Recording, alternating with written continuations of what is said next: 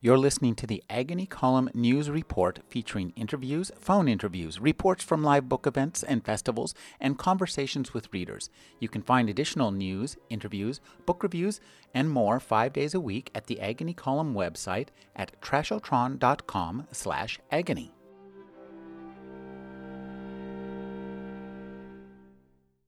I was a 23 year old freshman graduate student. On the early morning drive, I thought about how wholly unprepared I was for my first day interviewing prisoners in the violent offender facility. For the past several years, I had divided my time between studying the research literature on psychopaths, undergoing training in brain imaging techniques, and engaging in a loosely related line of research on the study of brain electrical activity associated with auditory processes of killer whales, comparable in many ways to those of humans.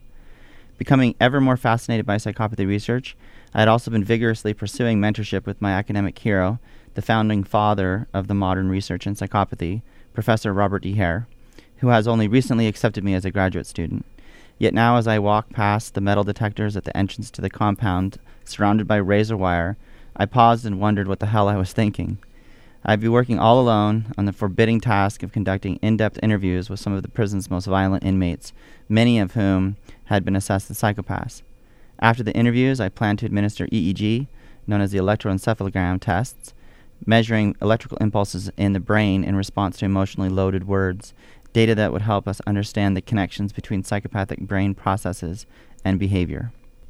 Dr. Kent A. Kiehl is an executive science officer of the nonprofit Mind Research Network. He's a professor of psychology, neurosciences, and law at the University of New Mexico. He's currently directing five major NIH funded projects in psychopathy and related mental illnesses. His new book is The Psychopath Whisperer The Science of Those Without Conscience. Thank you for joining me, Kent.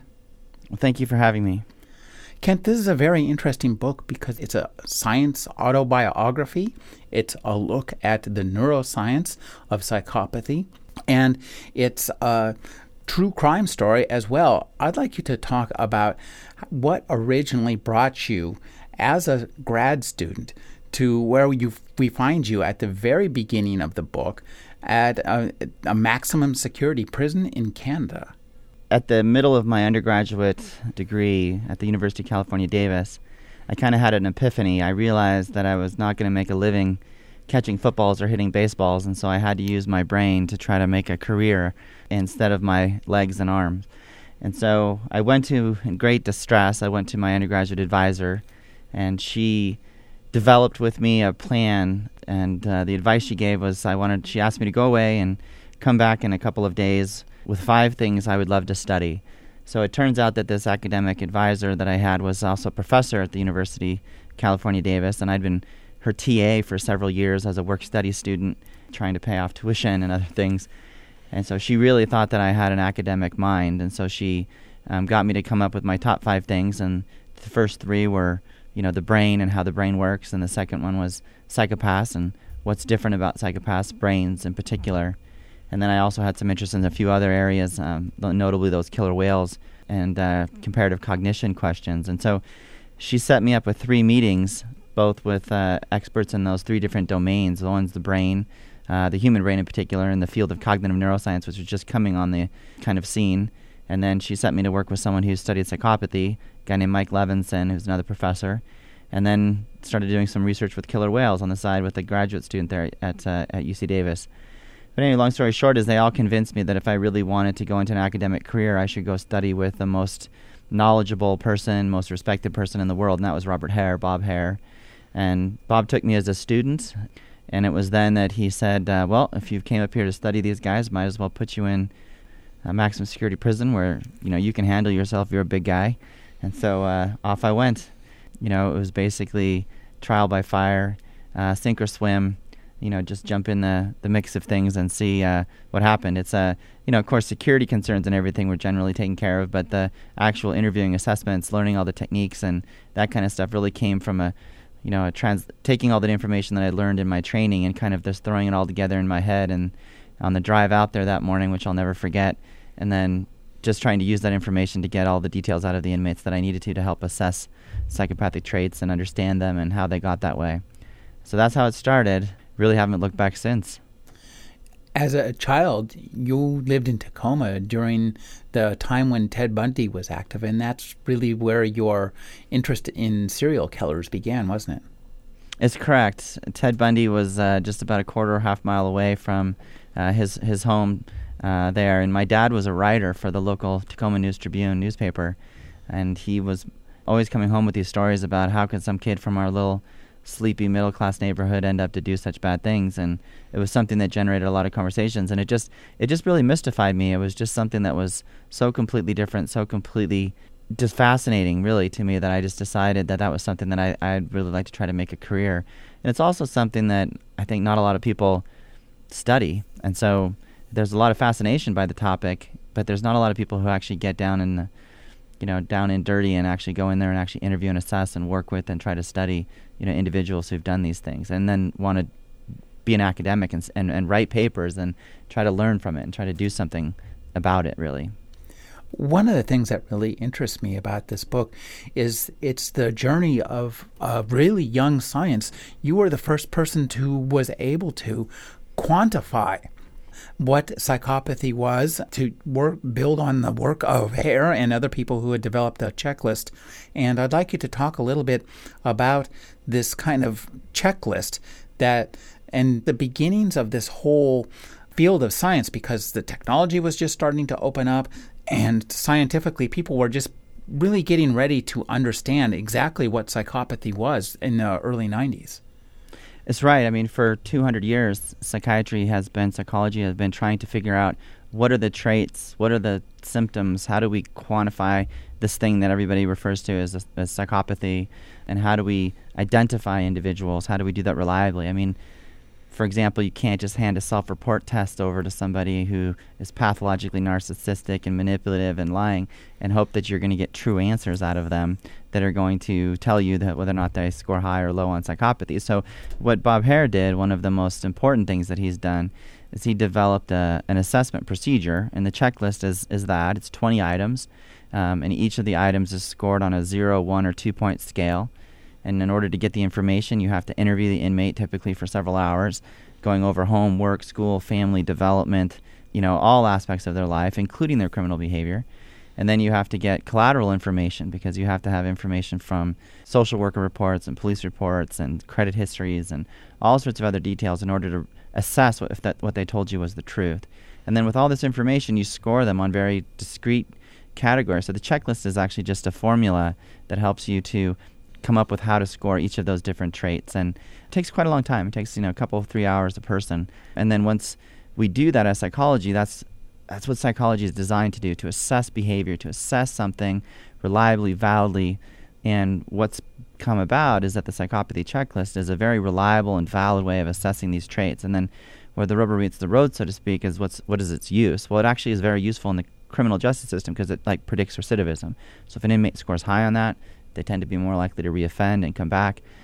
Inmate scores low, they tend to not come back to crime, and so they're a very good risk for release.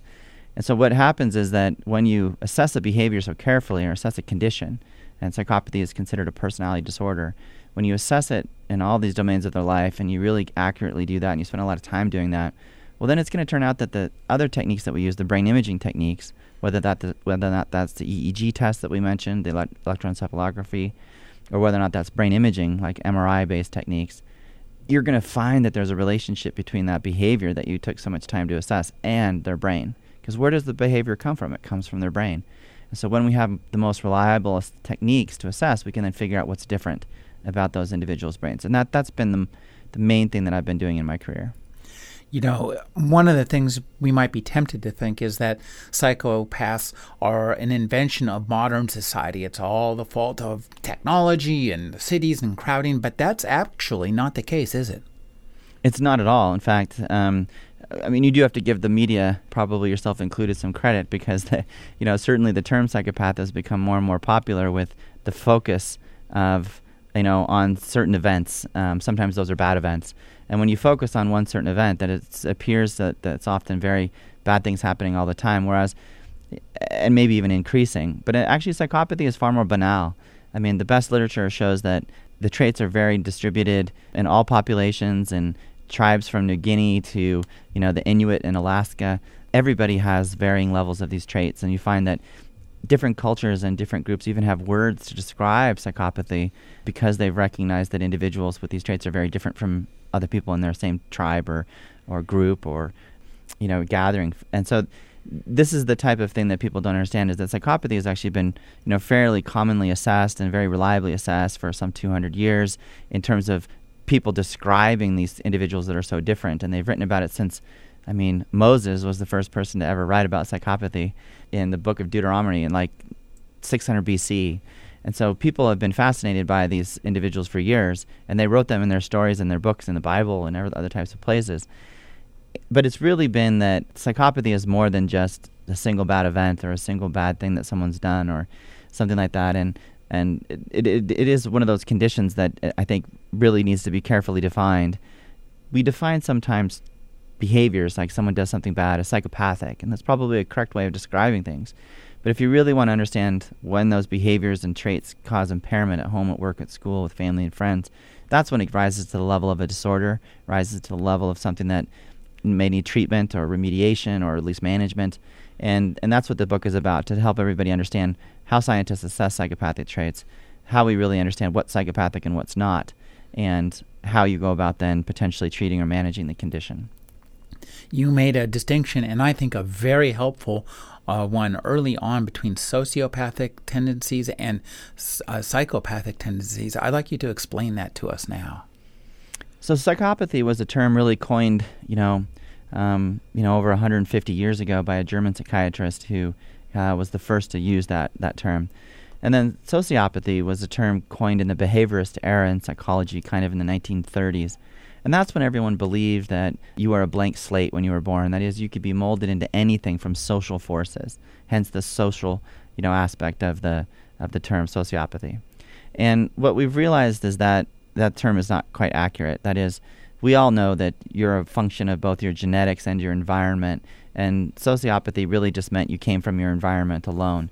And it's not a term that's used anymore in classic psychiatry or in hasn't been used in research really for 20 or 30 years, but people still use that term sociopath sometimes. And and the more correct term is psychopath. I mean, that's a term that's agnostic to etiology, could be social forces, could be genetic, but most likely, as we all know, it's a combination of the two and that's that's the term that's really preferred in in modern academic circles and and there's no assessment procedures for example to study sociopathy um, anymore and I haven't seen an academic paper since about 1960 you know that really talks about that condition but but it's still kind of a popular misnomer one of the things that interests me is that uh, that you mentioned is that psychopaths are really uh, often very highly intelligent, but they're unable to use their intelligence to control their behavior, uh, and they it helps them resist treatment by psychotherapists, which actually sometimes makes uh, the psychopathy worse. Correct. I mean, some people feel that the psychopath is so narcissistic that they just take in the the interpersonal reactions of the therapist on the one-on-one treatment, for example, and that just makes them more egocentric because they like the attention they're getting but from a, and so that's why classic psychodynamic kind of treatments and the Freudian eras and others really failed. And if anything, psychiatrists were left thinking that the person that they just tried to treat, um, if they were a psychopath, actually just got worse or may have even, you know, aggravated their symptoms. Um, and so that that's a common, you know, kind of thread that that uh, filtered through in the literature and the, you know, um, in that time of that time of uh, history. The the first um, kind of assessment of what a psychopath was came from a book called The Mask of Sanity. I'd like you to talk about that and the importance of that and how that uh, spawned Robert Hare's checklist. So Hervey Cleckley was the author of that. He was a psychiatrist that worked in in, in the Atlanta area and in, in mental hospitals and in criminal justice settings and in an own private clinic. And Cleckley was someone who was able to really summarize or catalog the symptoms that he saw in these patients that he was seeing and treating in these different institutions and came up with a, a case descriptions and wonderful, you know, summaries of which symptoms he felt were really s- distinct for psychopathy and differentiated them from other patients that he was seeing who might have a lot of problems but didn't have these types of issues that led them there. And Cleckley kind of came up with 17 characteristics that he felt were, you know, very uh, essential. But he did it in a in a way that was kind of like these are the symptoms that I think are important. He didn't give any basis for how to assess them reliably or how to come up with a common metric that people could then reliably use. And so what Bob Hare did was, and with his students, was he created a metric, a measure, the checklist that has very explicit scoring criterion for how you go through each of the different items and how you score them, how you assess them, how you weight them, and how you assign that zero, one, or two for each item. And that's what's become a very reliable index then for psychopathic traits was taking and operationalizing Cleckley's criterion and adding some of his own. Uh, and that's what Dr. Hare did when he, uh, Bob Hare did when he, when he created the checklist. For all that this book talks about psychopathy, it also talks about you. And I think uh, you're a really fascinating character in this book. You start the book as just this grad student, and on your first day out of grad school, you, are interviewing, uh, you know, psychopathic killers, some fairly serious people. I'd like you to just uh, talk a little bit about your experience doing that. Well, it's truly surreal. I mean, there's never a time when I sit across the table from somebody who's done things like that that I don't thought doesn't cross my mind what am i doing here? Like this is truly like being in a movie. But i i find it so fascinating that i just am able to you know get up every morning and go into the prisons and actually interview individuals. And and when you find those ones that score really high which is a, just a small percentage of them that's something that's very different and they're so unique and so fascinating clinically it's really just something that i've always been fascinated to study and so you know that that's what i've done and with respect to that first day, I mean, it, it was a, um, I mean, the Department of Corrections in Canada had already sorted them to try to bring the most high risk, the most dangerous individuals to that treatment program. So they'd already done 90% of the work in trying to find and study psychopathy by a, f- a facility there that they were specifically trying to treat violent offending and, and sex offenders. And so I was in an environment where the rate of psychopathy was upwards of 50, 60%. So every other inmate that I was interviewing was just like classic off the charts Cleckley material, Bob Hare material, perfect examples of almost all of the traits. And so that was really, you know, my, my baptism, if you will, was uh, was jumping into that supermax facility and working with those those very very very high risk inmates. You had to learn quickly because you found yourself in a situation where you were working with a couple of inmates that you call Gordon and uh, Gary, and they were playing you, weren't they? I've definitely had a few games played on us, and um, definitely had uh, that story is for certain was one that um, you know it's not uncommon for inmates to try to find a way to get something brought in for them that might make their life more exciting or interesting than the the doldrums in prison. So you definitely have to be aware. You have to develop a sense of insight. You have to be I don't want to say paranoid. That's not the right word, but you definitely have to just be conscious that they like messing with you and they like doing things. I mean, I've had um, you know a lot of research staff have had late night calls where they're like, "This happened today," you know, in the prison. What do you think I should do? You know, and they'd be like, "Well, they're playing you." So go back in the next day and tell them you can't do that and stop playing with us. And that actually the inmates like it if you come back and you confront them with things. They think that, you know, they they they usually say, "Well, they've you've earned their respect if you can, you know, say no to them uh, for some of these things." And it's usually trivial things, you know. Make some photocopies for me. Let me borrow your pen, you know. And then they try to take the pen, things like this, and not tell on them. And so it's usually pretty harmless, but it, it, definitely can cause some anxiety, as it did that first week in me, um, if they try to play you uh, up pretty good. So definitely have to be aware. And I, I, don't think that's any different than any other person that works in the prison environment. You know, whether you're a correctional officer or you work in administration or you do a police officer or anything like that, you have to have a, a sense about you about uh, the environment and the types of things that are likely to happen. You sit in a room with a giant silver panic button. A red panic button. It's a big red button. Yeah. Uh, it kind of sits there on the wall, and you just kind of notice it from time to time. It's, it's, it's so red that it's like the cover of my book, actually, and um, you, you, can really um, it can be distracting sometimes. One of the things I think that is interesting to me is that you had to develop a system for interviewing these people. You went in with one set of interviews, and every set of interviews you did, gave you more insight into how to interview these people. So, talk about developing your interview style to get the kind of information you wanted. Yeah, I mean, you have to be able to glean details about home, at work, at school, with family, with friends, and about how the individual actually interacts in those different environments in order to score them on a trait a trait is something that's present in all those different domains. And so they have to have, for example, if they lack empathy, you have to see evidence of it in, in these different domains in order to reliably assess it. And so I've tailored the interview that we use for the PCLR for, for a long time. And so, for example, you know, one of the things that it's really difficult to actually ask individuals about generally, but inmates in particular is their sex life. And so you want to ask them about, you know, those types of details. And you can't just come out and ask somebody, you know, have you ever, you know, raped somebody? They go, no. Even people convicted of rape will say no. And so you have to say, you know, tell me about your different dating experiences. Tell me about when a woman said no to you. Tell me about um, these other things. You give them a chance to tell a story. And then often what might happen is if they have done something bad, they'll actually, you know, admit to something. They don't even realize they're admitting to it. And that's what the interview is designed to do is to to use probe items in ways that actually get the individuals to talk about things that they've done that they might not necessarily even have the insight to know that it was wrong. But it was wrong. And you also let them tell stories in a positive light so that you try to get them to tell funny jokes and stories. What's the best pranks you've ever played? What's the this, this, and this? And they usually always forget about the person they got hurt or injured or lost a finger or whatever. And they'll tell you those stories. And what you're doing is trying to glean information about how they act and behave. And, and that's to score high traits, of course, is what we're trying to get out of it. Because I shouldn't forget, most inmates, 85%, they score low, you know, on psychopathy or, or mo- low to medium. And so in those individuals, they'll tell you a story, and you know you you get what you think is the truth out of them, and, and it turns out usually is the truth. And so they're they end up not doing bad things, and not they have good stories perhaps, but they're not necessarily ones that rise to the same level as those in prison. And that's probably been one of the most interesting things is that you know most adolescents, including myself, got themselves in a little bit of trouble at some point, whether that was TPing houses or you know things like that and then you start interviewing maximum security inmates who score high in psychopathy, and you realize that you were just like in Pee Wee League compared to the things that they did. And so there really is a gradual, you know, a big distinction between the types of things that individuals with these traits have done versus the things that, that you might have done, you know, when you were a kid or whatever. So it really is quite different, quite fascinating.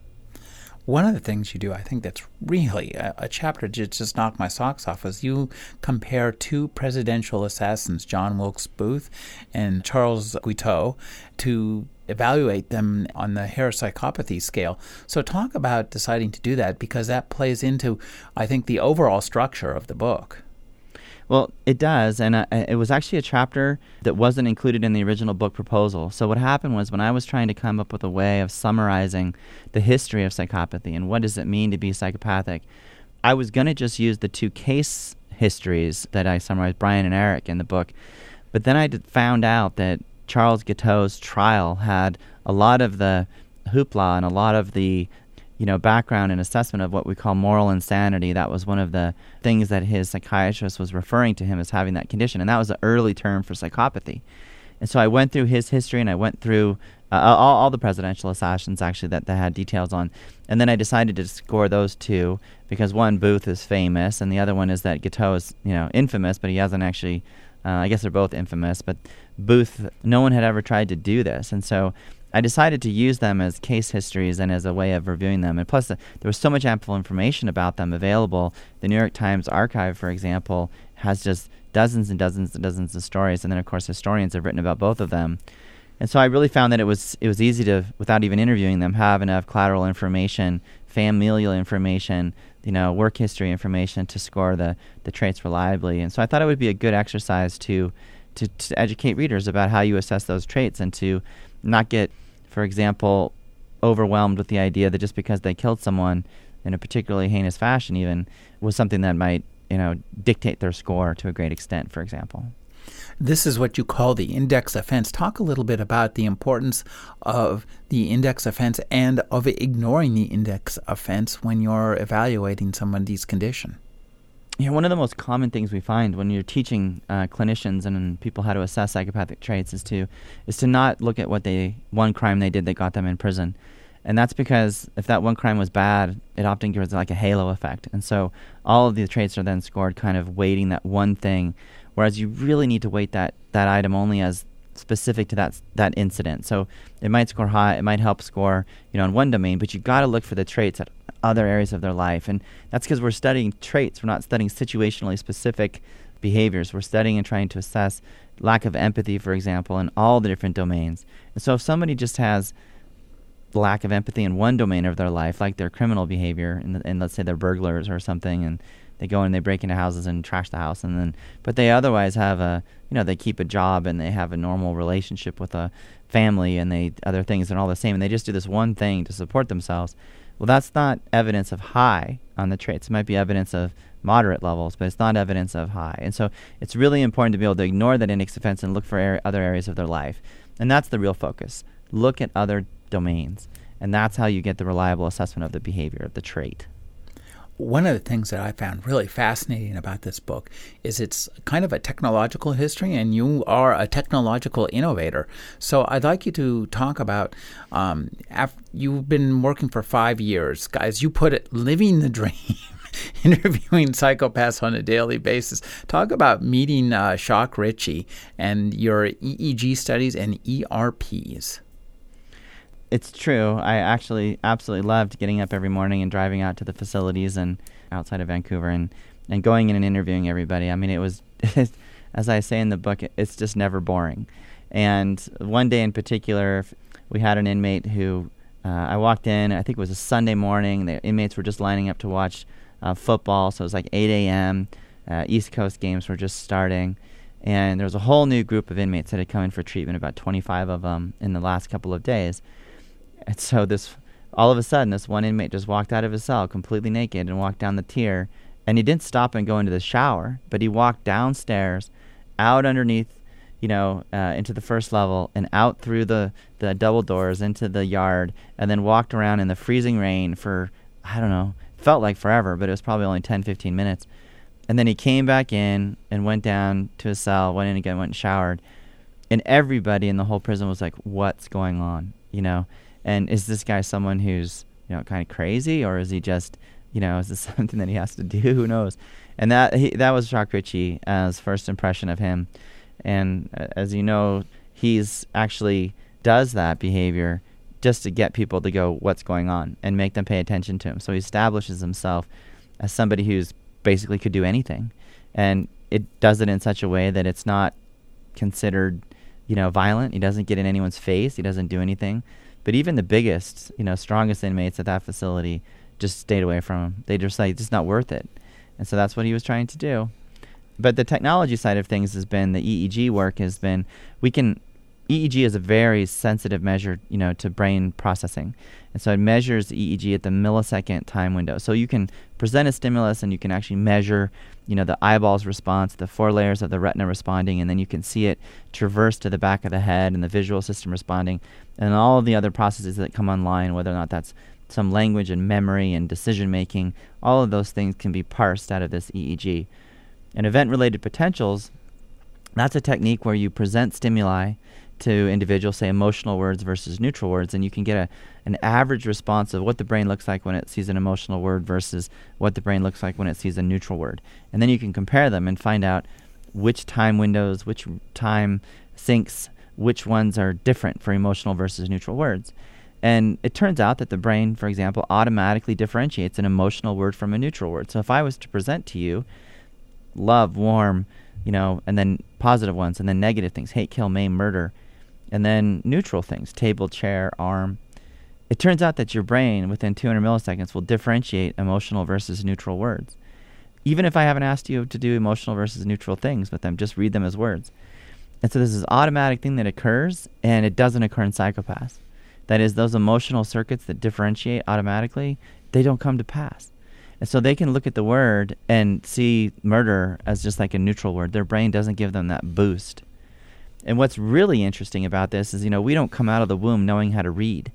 And so, for some reason, as we learn how to read and as we develop, we can see that the brain and when it starts to diverge and to differentiate emotional from neutral words. And psychopaths don't do that. It's like they miss some sort of critical developmental period where that happened, or their brain just didn't go along that path. And that's what this technique, this EEG and ERP technique, is capable of helping us understand.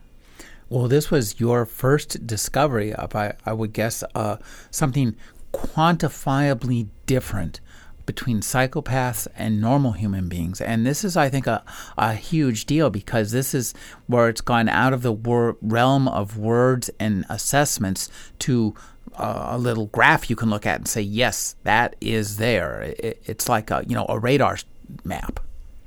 Absolutely. You know, we, we and you, what you're trying to say is, I, I mean, saying is that it's actually a, it's very it was very sensitive to psychopathy. So we found a number of these EEG markers that indexed psychopathic traits that didn't appear to be related to anything else. like you know intelligence or IQ or substance abuse or anything else. And so that was really exciting when we were started to use that technique. In fact, one of the brainwaves that we, we studied in a big sample, like 80 inmates, uh, 40 of whom were psychopath and 40 of whom were not. In that study, the research assistant that I gave the data to, he was able to correctly classify, just from visual inspection of the waveforms, all the psychopaths into the right group, and he only missed one of the non psychopaths. And so the waveform was very much like a diagnostic marker, you know, for psychopathy. Now, part of this this whole technological study is the development of something you call tasks. And one of the key tasks that shows up early and then comes back with a vengeance is the oddball task. So tell us what the oddball task is and what tasks are in general and how you go about developing them. Well, there's first there's a wide variety of different types of tasks. You know, whether or not you want to see someone's language, like we mentioned, those emotional versus initial words, or you want to look at memory, for example, and so, but the the task you're asked about is the oddball task. This is a since 1964, I think, was the first paper this study was published in. What it is is it's an index of kind of an orienting response. And so the example I use is there was a my uh, two dogs and I and a colleague were hiking in the Kings Canyon National Forest just south of Yosemite, and we'd been out in the woods for 10, 15 days, and we were exhausted, and we're hiking out, and everyone's tired, and we go down this little path it's just gorgeous scenery, and I'm not really paying any attention. And all of a sudden, I heard this noise, and one of my dogs, Andy, she heard it as well, and she walked over there and was looking at what this noise was. And it sounded like a bird, like stuck under a rock. And so we both had like a what I would refer to as an orienting response, a novelty response, and that that elicits an oddball response. Only happens once in a while. And so she jumps back up in the air when she went over and stuck her nose under this rock, and attached to her backpack that she was wearing was a baby rattlesnake and I flicked it off with my trekking pole and I was like, and everybody looked at each other. The other dog had watched this, and my friend had seen this, and so all of us were like, "What was that?" And so then we were all learned from that experience, and so we all had that orienting response, which facilitates learning. And the next time, because we actually heard it two more times that day, all the baby rattlesnakes were out to party, I guess, and so the, this this uh, same trail sitting in the sun, we saw heard it again, and so the rattle wasn't formed in these baby rattlesnakes. That's why it sounded so different. And so the dog and me and every you know and my cl- colleague all jumped out of the way when we were uh, heard the next sound. And so that's where it becomes a learned response and that elicits a, a, a known response that is referred to as a target detection. So way I can translate this in the laboratory and create this task from like a real world environment like I just described is that I put you in the in the MRI or put you in the EEG scanner and I, I have you listen to tones. And a lot of the tones happen all the time like a background and you're just ignoring them and then occasionally I, I present a tone to you that's higher, and you have to press a button for that tone. Well, that's like the snake that occurred on the second occurrence. You've learned that's important. You press the button quickly, and your brain has a big response that I know that was my important tone. And then I can also study the funny odd tones too, and so I can present novel things to you and generate that first initial orienting response. Well, it turns out that this oddball response is very sensitive to brain problems. So if you have a memory problem, or if you have a attention problem, or you have an emotional problem, all of the circuits that coincide to help you process that sound, evaluate its meaning, and make a decision somewhere could be impaired. And so these different techniques are very valuable for assessing that. So this oddball brainwave that we refer to is different in people who have depression and individuals who have schizophrenia and individuals who have substance abuse histories, all these different conditions. And what I did is I took that task and applied it to psychopathy.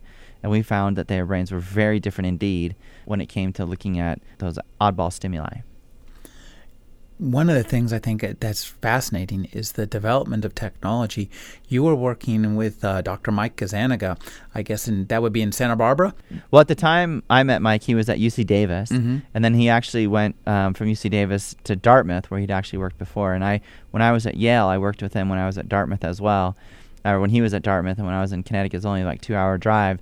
And then Mike moved to Santa Barbara, and we reconnected again when he founded the Law and Neuroscience Project that was funded by the MacArthur Foundation. And so we worked uh, very closely together for the last, you know, four or five years, you know, on that project. So Mike's had a big influence on my career from the time since I was an undergraduate, because that's when we met when we were both at UC Davis. He was the one of those professors that my uh, undergraduate advisor sent me to meet. I really find that the work that you've done with the MRI. It's just really amazing because you have uh, taken it upon yourself to modify this technology and really change it so that it's much more useful to you and much more useful to studies in the brain. I'd like you to just talk a little bit about, you know, the MRI technology, which you say it's just so mind-bogglingly expensive. A, a two dollar joystick that you use for your video game costs two thousand dollars for the MRI. Right. Well, so the MRI is a big magnet, and so you know it's anywhere from you know 10 to 25, 30,000 times the Earth's magnetic field, depending upon field strength you're working at. And so that magnet means that you can't, you know, you can't stick a regular joystick in there and have people press it to, in response to those emotional or neutral words, for example. And so you have to go out and design a fiber optic joystick, you know, that has n- just glass and plastic, so there's no metal in it, so it won't get stuck to the side of the magnet or, or hurt the person inside the magnet if it flies in. And so that was the place when we started this research in the early 90s was that no one had built any of those devices. No one had those things off the shelf ready to be purchased. And so one of the things I did is I had to go find a person to build me one of those. And it turns out I got lucky in this company called Lightwave Medical in Vancouver. And I just went out and found them uh, through some friends. And it turns out they were willing to build these devices. And they still sell them. And the company's changed names, but they still sell these devices that, uh, that I designed when I was an undergrad or uh, graduate student and uh, they're now used around the world to help solve the same problem for other people. And and that's the type of thing that we had to go through. But of course, the the real big question was how do you get a magnet into a maximum security prison, or do you transport the inmates from maximum security out to the university hospitals and scan them? Well, we did that. We scanned 50 inmates in five years. We transported them from maximum. Well, I didn't. The Department of Corrections did. They transported them from maximum security down to the university hospital an hour away and we went in one at a time and scanned them in the MRI scanner. And they put them back in there and drove them home. And we did 50 inmates like that in five years. It's very exciting. Every single day was very exciting. Inmates were all liked it because they got a get out of jail free card, and we get to feed them pizza for lunch, which, you know, was a nice perk for them. And that's a great way to do a dissertation, get 50 subjects. But it wasn't a great way to make a career. And so I realized that at some point I was going to have to either find a prison that was going to buy an MRI scanner and put it in there so we could study them, or I was going to have to figure out a way to take it to them. You know, at some level, I just decided that I wanted to build a mobile MRI scanner, one that was capable of doing all the things that we wanted to do. And that, that's what we did. I was in Connecticut. I was at Yale. I was very happy. I was working and doing everything I wanted to do, but mostly studying people in the community. And then a colleague called me from New Mexico, and he said, "Would you be interested in coming here?" And he was also recruiting a good colleague of mine, uh, Vince Calhoun, who's been my long-term collaborator. And he said, "You guys want to move here?" And Kent, you can buy your mobile MRI, and Vince, you can get another MRI for your research that's you know sits at the university. And I said, "Okay." I mean, it was a pretty easy decision, but it was kind of like a startup company, you know, because we had to build this thing from scratch. And Siemens was really great working with us, and the the manufacturer of the mobile MRI was called Medical Coaches, and it's upstate New York, and spent a lot of trips up there designing and redesigning and building and customizing and we ended up building the putting the fastest MRI scanner that's ever been put in a trailer they they really everybody stepped up and just built an amazing machine. It, w- it was really quite exciting. Still is actually. It's a really uh, significant piece of technology. This isn't just uh, an MRI; it's a huge computer network, and you had to really up the MRI's game because the limit was 512 images, and and you that wasn't good enough for what you were doing. No, I mean, and today we collect like 50 images in 500 milliseconds, and so you know, literally a thousand images a second, and so it's unbelievably fast now system in terms it, it rivals like Lucasfilms in terms of the volume of data that comes off the MRI scanner when we're doing this functional MRI task or mapping, you know, how your brain is, is processing and functioning in real time. And so th- th- that amount of it's terabytes of disk space. It is it is a totally tricked out system when it comes to all of the peripherals that we have to have in there to monitor you, to um, look at your eye movements to see if you're looking at what we're asking you to look at, to uh, making sure you're pressing that fiber optic response device, and integrating all of that information into one common stream so that we can go do the analysis on it, which are equally as, as time consuming. And so, no, it's a it's a pretty neat system. I've had a lot of help, and a lot of collaborators have helped to put it together. It's been refined a few times. We continue to update it. In fact, we just went through a major upgrade uh, a couple weeks ago, where now it's as fast as any machine in the country. It's it's just it, it's a pretty impressive device, and it's really allowed us to access and and study forensic populations and in large numbers. I mean, it's really designed to be able to go out to any remote population and, and provide this, the science or the services that we provide, the imaging services, and then to come back. And so it, it really has worked well. In fact, other people are starting to copy it. It's interesting to me that you're working on both sides of the spectrum. On one hand, you're in the room with the inmates, and you've got these great scenes where you're, you know, removing the shackles from Shock Rich. yeah. And, you know, interviewing these guys. And on the other hand, you're uh, innovating these high tech uh, solutions. And I'd like you to talk about that. For you as a scientist, that's an interesting career to go back and forth between those two very different disciplines. It, it is. And, and it's one that, that I, I really enjoyed because you know, I, I, really enjoy the clinical aspect of interviewing inmates, of assessing them, of understanding where they come from. And that makes me a better scientist on the back end when I try to design those tasks that you mentioned so that I can probe and figure out what might be different, what might be wrong. And then uh, uh, uh back to a clinician again, because then I'm trying to understand how I can translate and develop maybe some form of treatment or management strategy that mitigates those problems they have.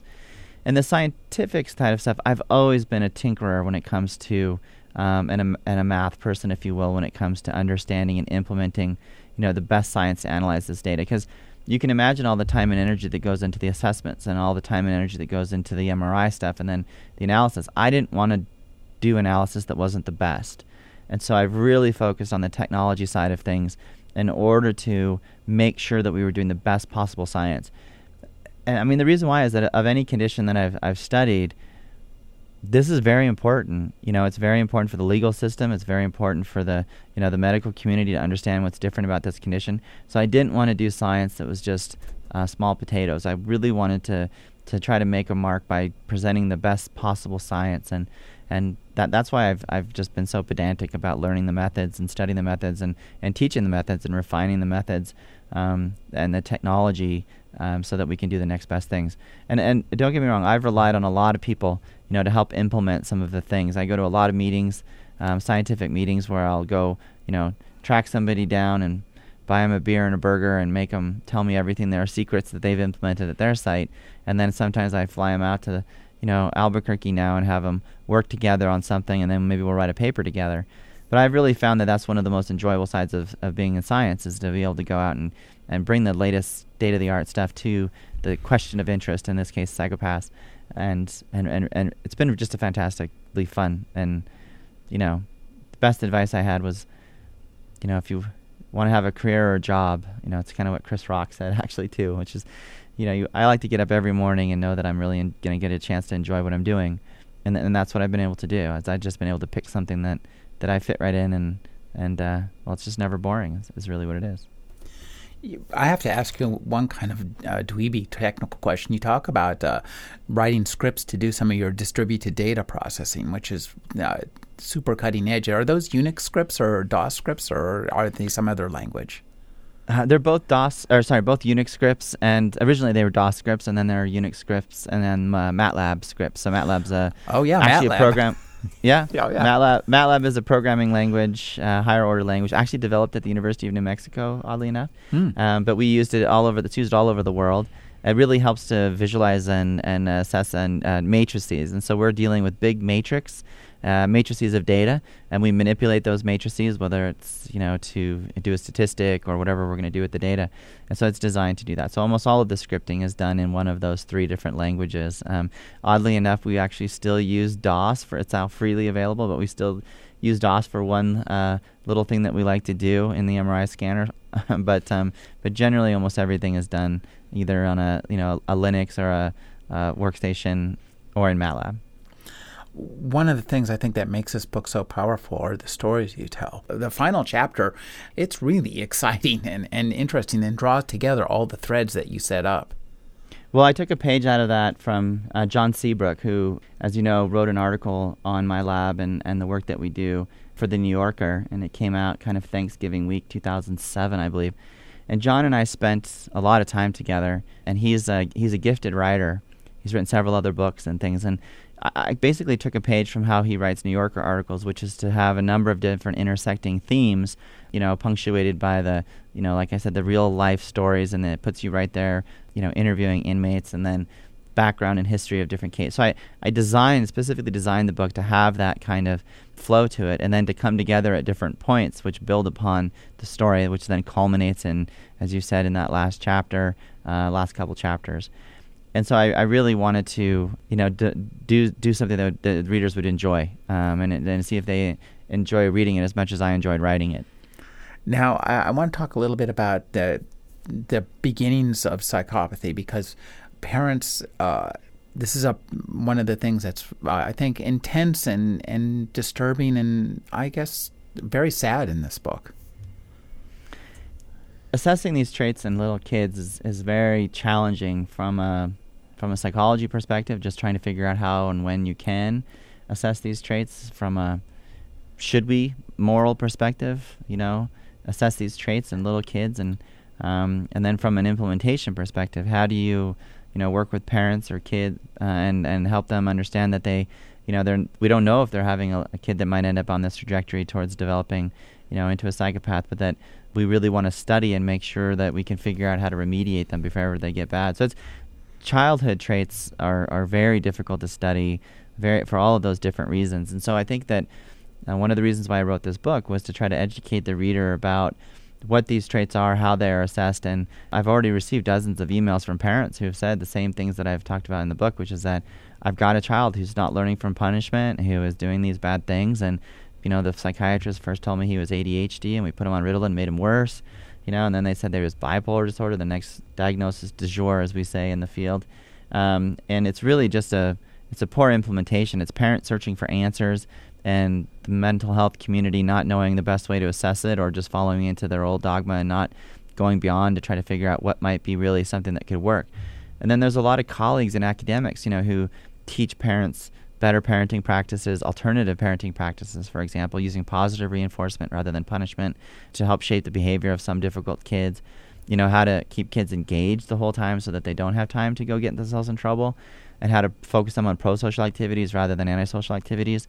And so there's just a whole slew of things that you can do as a parent already, you know, to help mitigate the chances that that um, a child might continue to reinforce those bad behavioral patterns, and then they might matriculate into adolescent problems, and then even up into you know serious adult problems. And I, I think that's for the parents that call me. That's the advice that I try to give them is to try to help them, you know, understand that there's a lot they can do and there's a lot that they should do and these are some of the things that they I would recommend you know when working with a kid who might have some of these early traits and and you know I get a lot of feedback from parents that they appreciate the the, the thoughtfulness and the carefulness in which we try to describe these things. And you know we don't want to make sure we don't stigmatize the child. And as a psychopath and I talk about that in the book about a couple times where that's happened and very bad outcomes.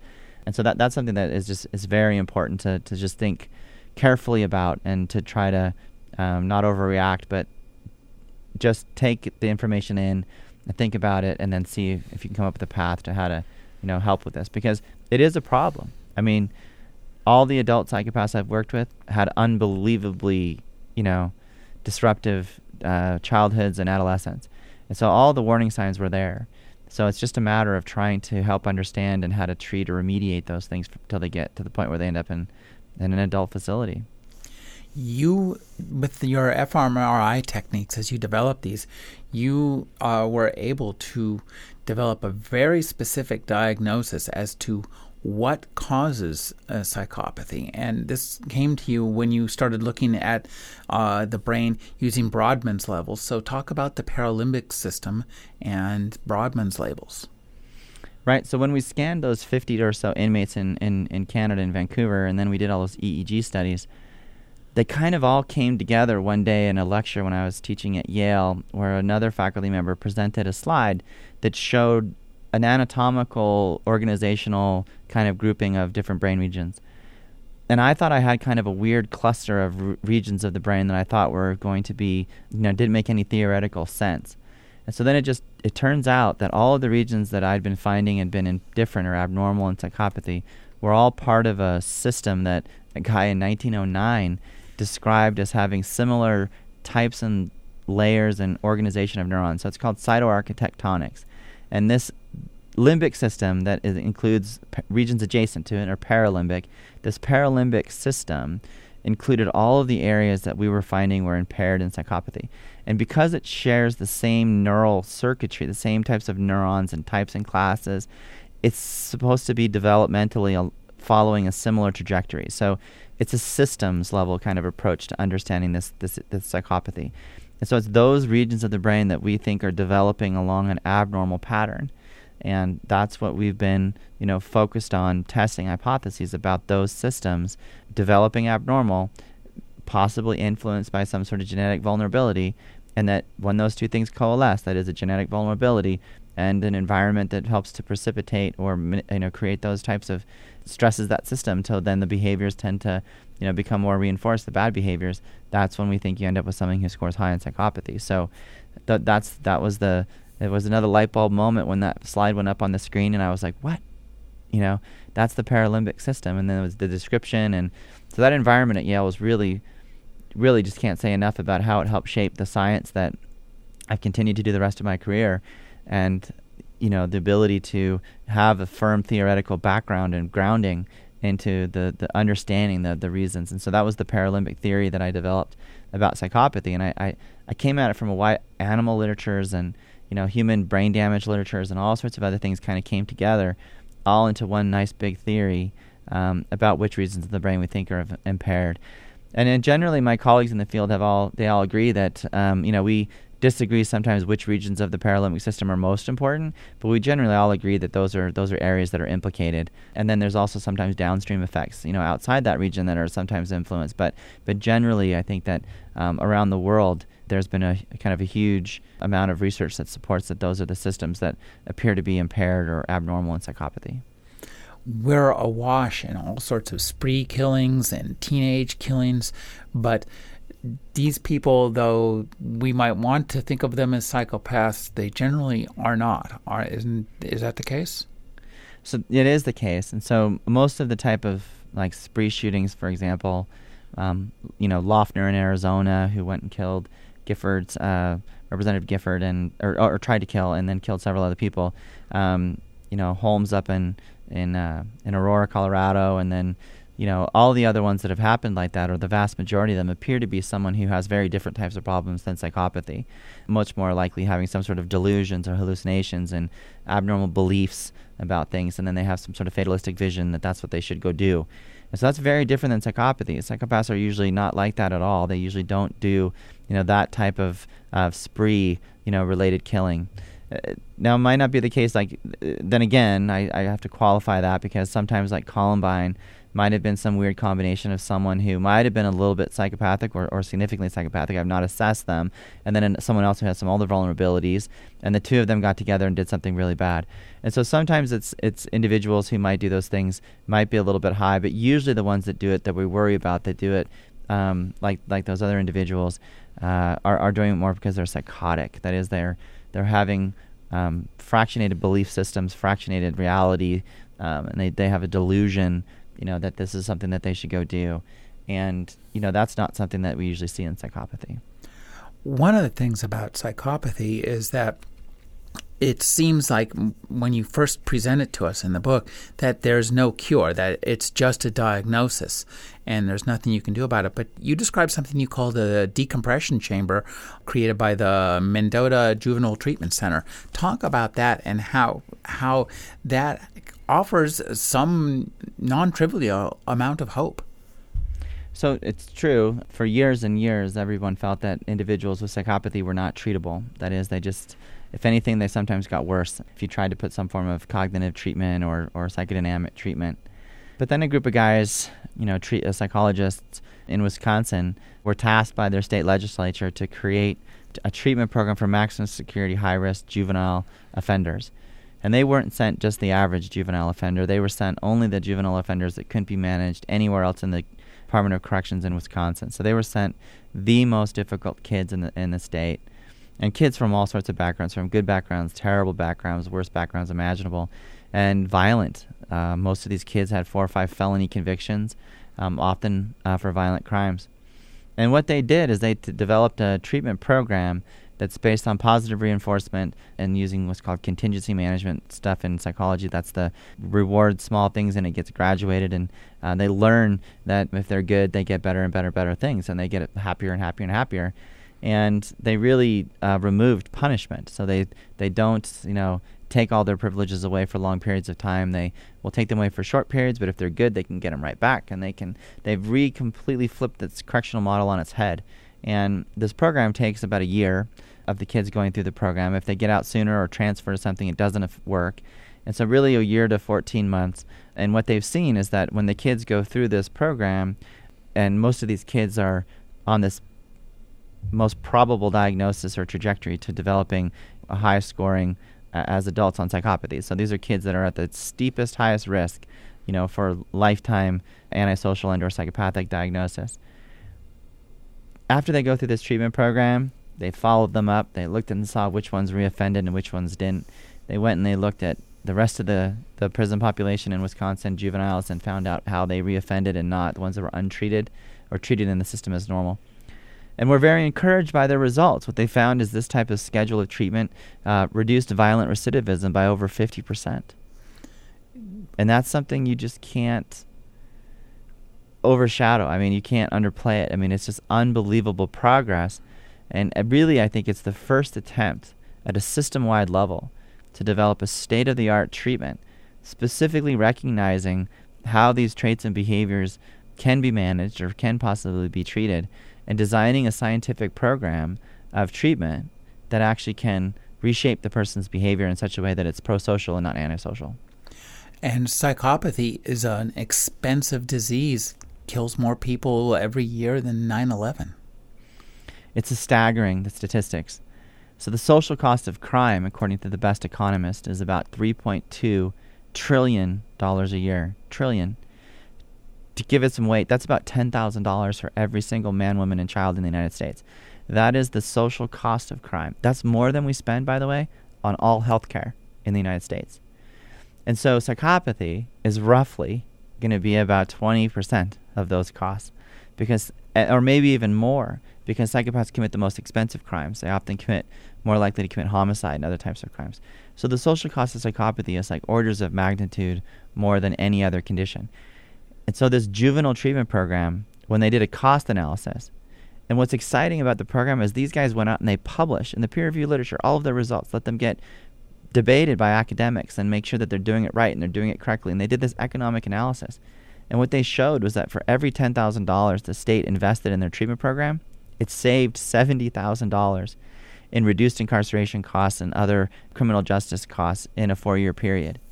So that what that just means is that the kids because they're doing well in the treatment program, they don't get new additional uh, additions to their sentence. So they get out sooner. And then they don't commit crimes. And so they don't come back to prison. And so they saves money because the kids are now back, you know, and then they're also which they didn't compute, but generating tax dollars because they're obviously out there working and leading a better life in terms of non antisocial life, non violent life. And so all of those things uh, lead to the economics that say that the more you invest in this treatment program, the better your long term you know, outcomes. And I have to say that the thing, probably the statistic that's most grabbing, is that the kids in the control group, the kids that didn't get the treatment at MJTC, the Mendota Juvenile Treatment Program, they killed 16 people in the four year follow up period.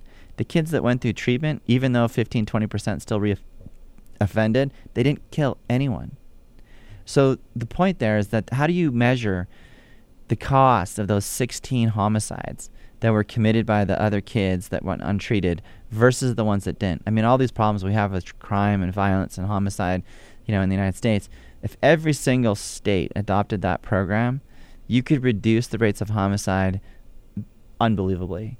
I mean, you you couldn't eradicate it, but you might get to the point where it's more like a, you know, uh, it's something that we we we just aren't even used to seeing anymore.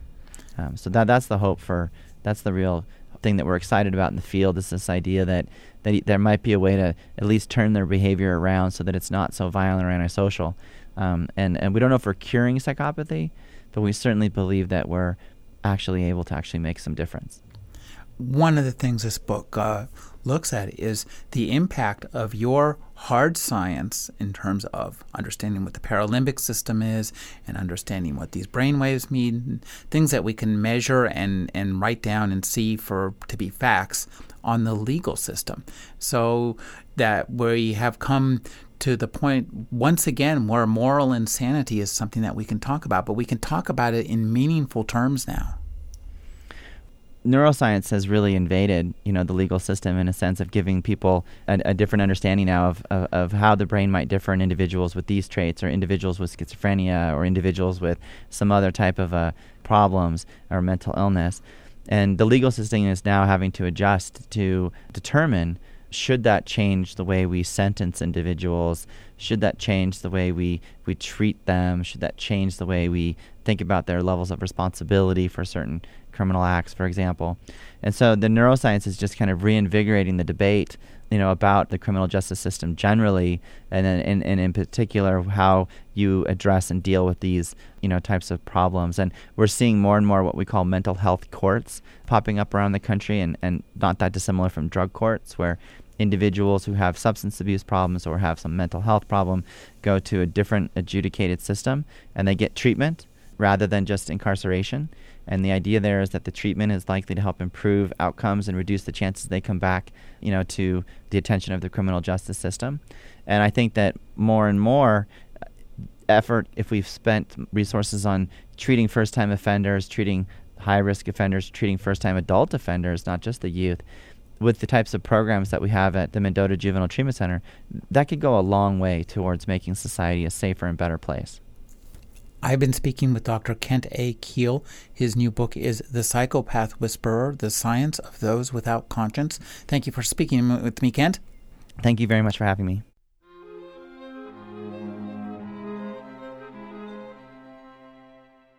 You're listening to the Agony Column News Report featuring interviews, phone interviews, reports from live book events and festivals, and conversations with readers. You can find additional news, interviews, book reviews, and more five days a week at the Agony Column website at trashotron.com slash agony.